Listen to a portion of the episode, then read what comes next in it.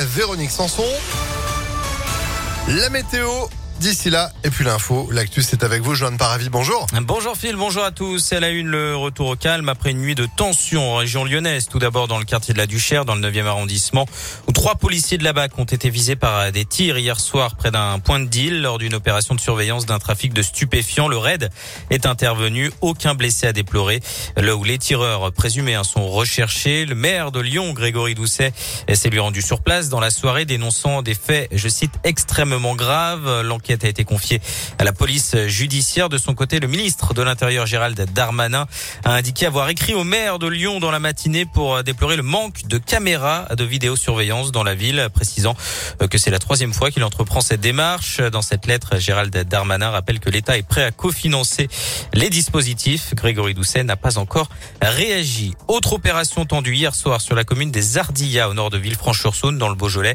Un homme s'est retranché chez lui avant de tirer sur les gendarmes avec un fusil sans faire de blessés. Le GIGN a notamment été mobilisé pour euh, interpeller l'individu de 66 ans tôt euh, ce matin. Il a été placé en garde à vue pour euh, tentative d'homicide sur personne dépositaire de l'autorité publique. Un différent familial serait à l'origine de son comportement.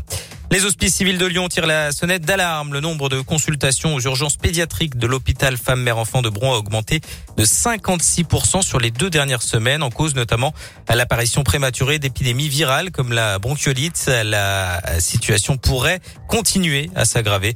Les HCL évoquent des enfants moins armés en défense immunitaire à cause des différentes périodes de confinement.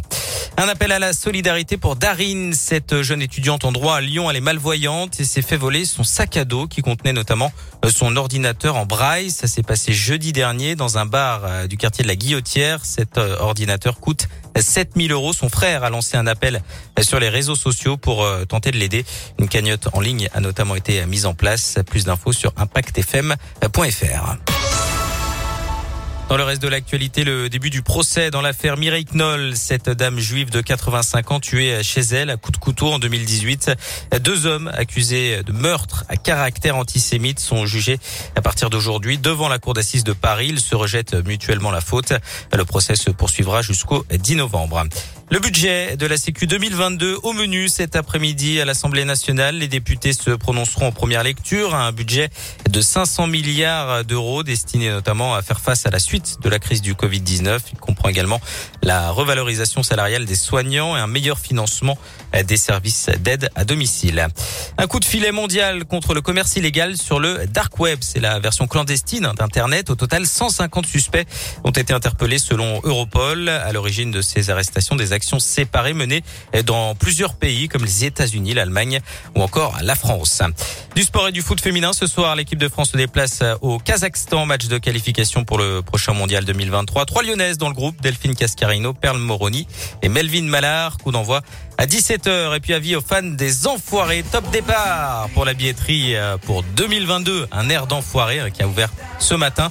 Les concerts auront lieu du 20 au 24 janvier à Montpellier. Vous retrouvez toutes les infos sur enfoiré.fr. Les Restos du Cœur euh, comptent sur vous. Notez qu'en 2019-2020, les concerts ont permis d'offrir plus de 15 millions de repas aux personnes accueillies par l'association. Eh ben évidemment, pensez-y hein, pour faire un petit tour à Montpellier. Du coup, bah, rendez-vous sur Internet pour réserver vos places. Elles sont en ligne, comme vous l'avez dit. Merci beaucoup.